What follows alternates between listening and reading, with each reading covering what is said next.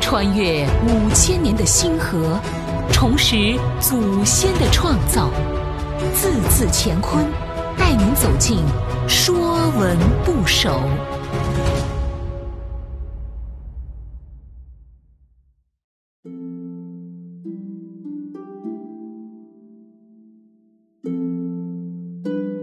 《说文不首》莽。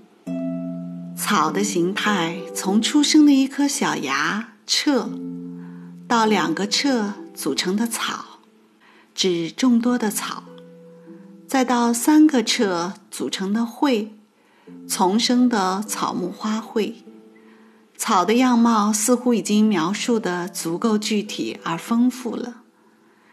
古人常说“事不过三”，而今天我们要学习的莽。由四个彻组成，上面是草，下面也是草。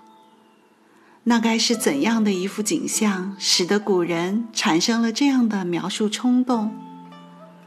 我想，应该是《楚辞九章怀沙》中的“滔滔梦下兮，草木茫茫”，应该是茫茫无际的芳草碧连天。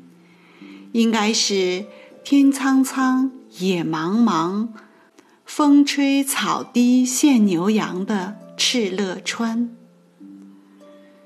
说文讲：莽，种草也，从四彻，凡莽之属，皆从莽。莽的意思是草丛茂密，是远古时候的自然。那时候，大地上只有草木。我们的祖先们生于茫茫，死于茫茫。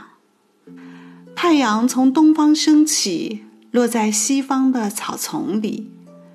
猎狗从草丛中突然窜出，惊到了兔子。死去的亲人盖上草席，埋葬于草丛。生活中的一幕幕。构成了与莽相关的许多字。凡莽之属，皆从莽。以莽为元素造出来的字，都有莽的含义。比如墨，墨是木的初文，字形是日落莽中，指日落时的黄昏。古诗独自墨凭栏。应为独自暮凭栏，黄昏依然惆怅。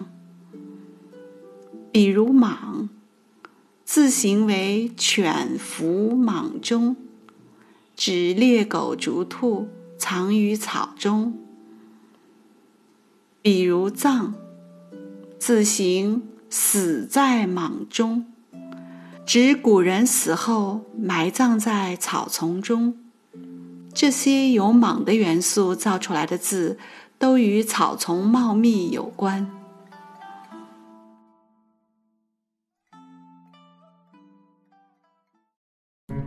本栏目由字字乾坤出品，更多课程内容，请关注公众号。